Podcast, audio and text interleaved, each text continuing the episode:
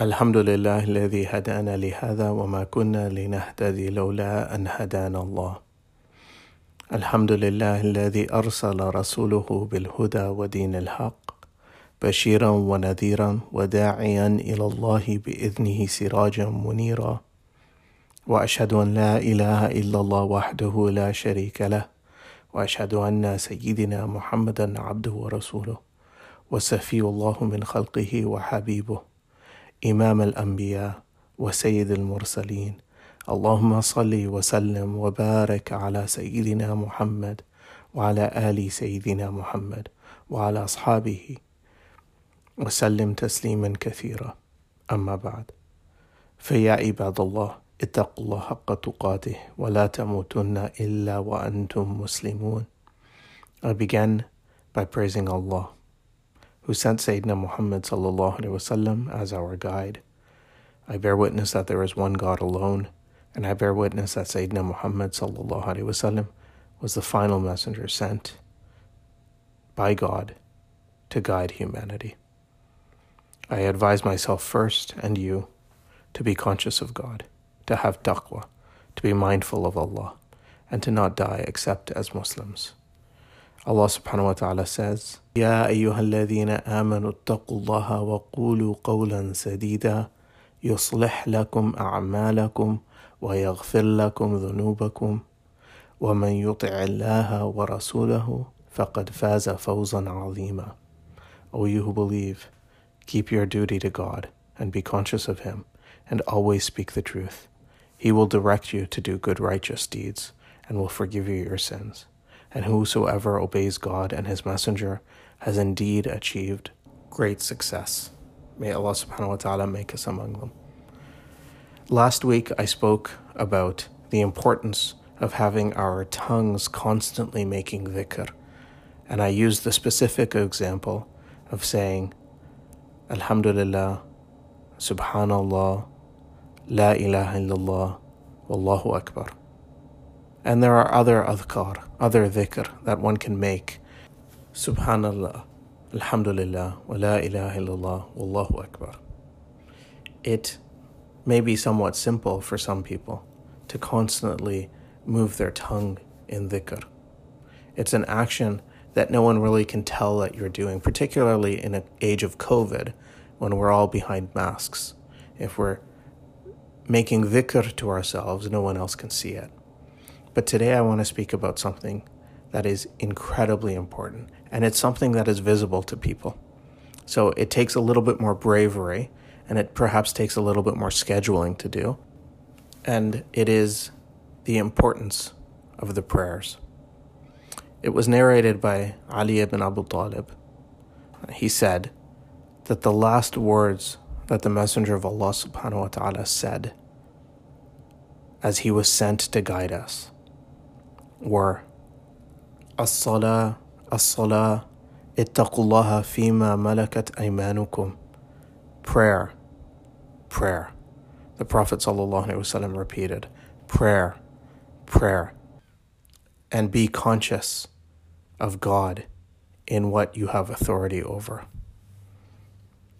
we have the most authority over ourselves and salah prayer is one of the most important acts of worship in Islam. It is the pillar that comes directly after the most important dhikr that we can say, which is when we say it with our tongue in agreement with our hearts. Ashhadu an la ilaha illallah wa ashhadu anna Muhammadan Rasulullah. Immediately after that shahada of witnessing that there is one God and that Muhammad sallallahu alaihi wasallam was the messenger of God, the next thing that we must do is the prayer. And it is a compulsory action, it is an obligatory action in the life of any Muslim. Just as we fast one month a year and we give zakah at least once a year and we try to do hajj once in our lifetime, the prayer is something that we must do constantly, five times a day, regardless of our circumstance. The Prophet ﷺ said, wa baina shirki wal kufri tarku salah. The Prophet ﷺ said that what stands between a man and shirk, associating partners with Allah, or kufr, straight out disbelief, is the leaving of salah. Because salah is the thing that connects us to Allah subhanahu wa ta'ala. And when we lose that connection, it is very easy to start misunderstanding God. And then once we begin misunderstanding God because we've lost that connection to God, may Allah protect us. The next step might be associating things with God or straight out disbelief. May Allah protect us. The Prophet Muhammad wasallam said that the thing that stands between a person and shirk and kufr is their leaving of the salah. So we need to make sure that we've got that in place. Alhamdulillah. Uh, we know that Allah subhanahu wa ta'ala makes the prayers a source of happiness and a safety for people who are distressed. The Prophet himself وسلم, said that he took most the most comfort when he was in the prayer. He said, Sallallahu Alaihi Wasallam, وَجُعِلَتْ قُرَّةُ عَيْنِي فِي الصَّلَاةِ And he would actually tell Sayyidina Bilal radiallahu anhu to give him comfort by calling for the prayer. It is the only obligation that is never exempted for any Muslim. One must always be in a state of prayer five times a day, whether they're traveling or whether they're at home, whether they're sick or whether they're in health, whether they're in poverty or whether they're in riches. It is an obligation that stands for every sane adult Muslim who is responsible. They must be responsible for performing their prayers. But today, I don't want to talk about the five compulsory prayers. Alhamdulillah, I would like to think that most Muslims are good at keeping those intact. Today, I want to speak about something that is optional the nawafil. These are the prayers which are performed either before or after the compulsory prayers, the fara'id, or they have independent timings for themselves. These are known as the sunnah of the Prophet. Unfortunately, many of us aren't as good at keeping up with our nawafil as we might be with our normal prayers, our five daily prayers. And we know that they're very important because they complement the compulsory prayers and they serve as a further protection for us. Just as when it's cold, we don't just go out in one layer of clothing, we layer up to protect ourselves from what's out there. The uh, are like that in some sense, that they protect us and they keep us safe from what could potentially harm us. And it serves as a protection for those compulsory prayers as well. I have um, a forest that I walk in fairly often, and before I go out, I put on a rougher jacket to protect my nicer clothes that are underneath, just in case I hit a branch or something, you know, tears up my clothing. If I if I scratch out that outer jacket, the rougher jacket, I'm not as concerned that I've con- that I've ruined my more valuable clothes that I have underneath. And so similarly, the nawafil protect those clothes that we wear underneath, which are our compulsory prayers, the fara'id that we do constantly, inshallah. Doing extra prayers allows us to make more sajda to put our head on the floor more in worship of God. And the Prophet Muhammad وسلم, told us, عليك بكثرة السجود فإنك لن تسجد لله سجدة إلا رفعك الله بها درجة. Prophet Muhammad وسلم, said, Do lots of sujud for the sake of God, because for every sajda you make, you will be raised a degree, and every sajda you make will remove a sin for you.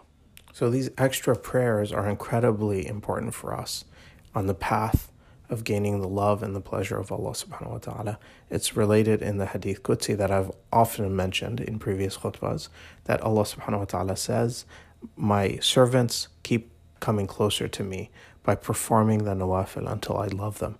And when I love them, I am the hearing with which they hear, the sight with which they see, the hand with which they strike, and the leg with which they walk. If they were to ask of me something, I would give it.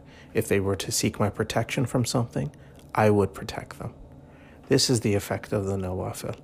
They are incredibly, incredibly powerful, not only for protecting our fara'id, like that outer clothing that I mentioned earlier, but also for protecting us and gaining the love of Allah subhanahu wa ta'ala. No salah that we perform is free from distraction. No salah that we perform, and may Allah forgive us, is free from mistakes. We can always do better. And because we live in that sort of a situation where we are never perfect, the reward from doing the nawafil is taken to complete and correct the errors that we make in our compulsory prayers in the fara'id. The Prophet Muhammad told us the first thing that will be called into our accounts is our prayers.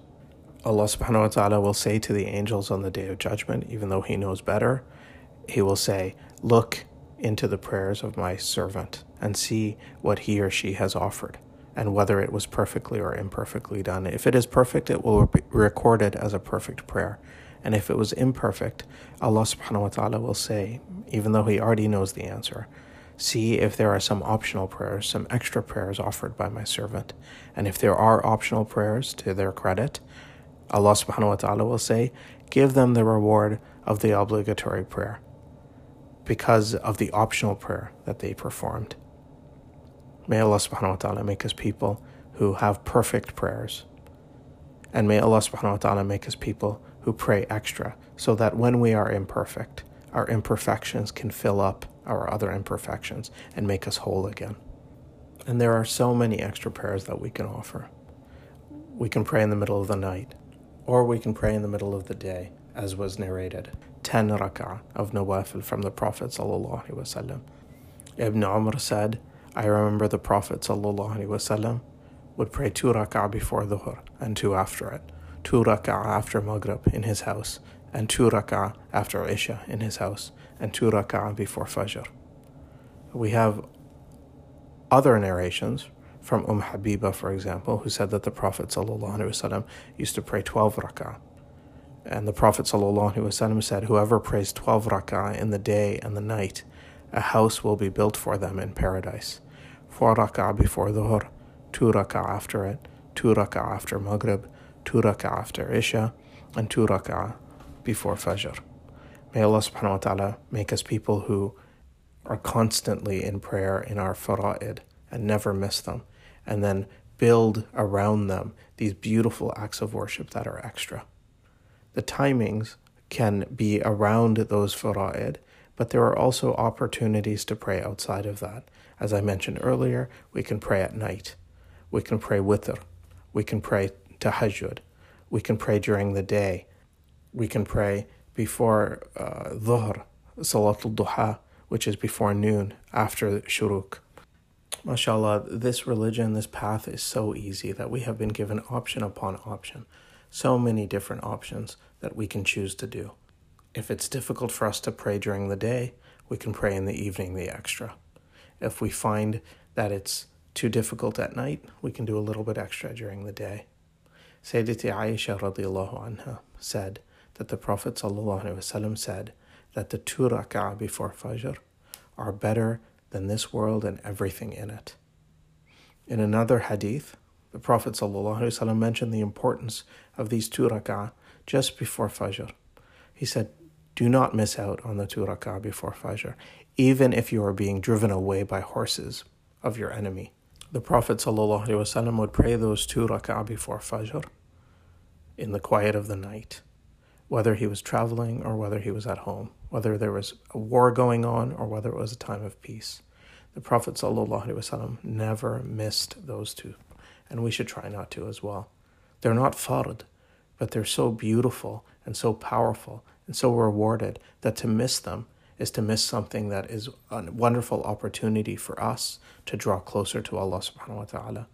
The Prophet ﷺ said that the two rak'ah before Fajr are better than this world and everything in it, which means that those two rak'ah that are extra are better than everything that you own, everything in the world.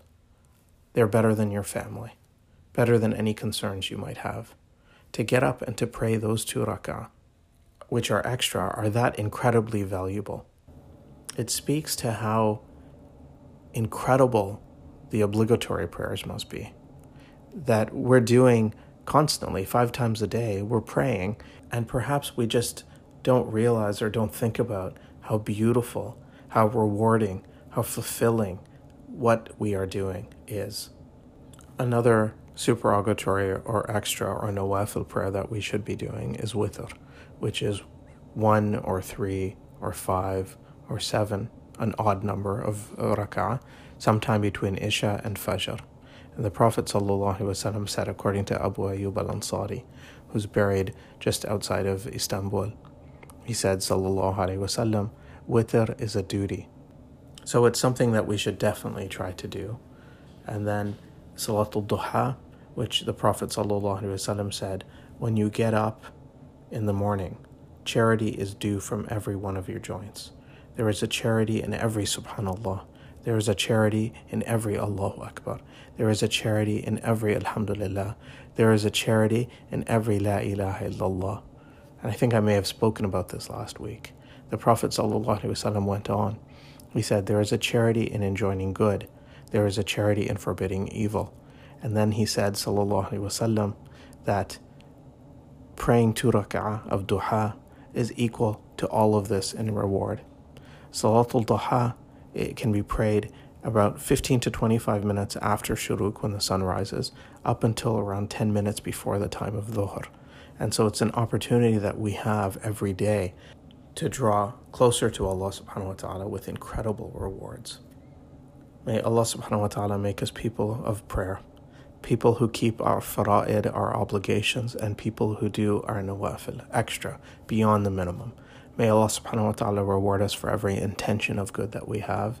May Allah subhanahu wa ta'ala help us fulfill our intentions of good and make it easier for us. May Allah subhanahu wa ta'ala make us people who say, Ashhadu an la ilaha illallah wa ashhadu anna Muhammadan Rasulullah. May Allah subhanahu wa ta'ala make us people who establish our prayers. May Allah subhanahu wa ta'ala make us people who fast the month of Ramadan as it should be fasted. May Allah subhanahu wa ta'ala make us people who give in charity as we should give. And may Allah subhanahu wa ta'ala make us people who are able to go once in our lifetime and make tawaf around the Kaaba and fulfill our rites of Hajj. Ameen, Ameen, Ameen. From the Islamic Society of Niagara Peninsula, I am Murtaza Najmuddin. Juma Mubarak.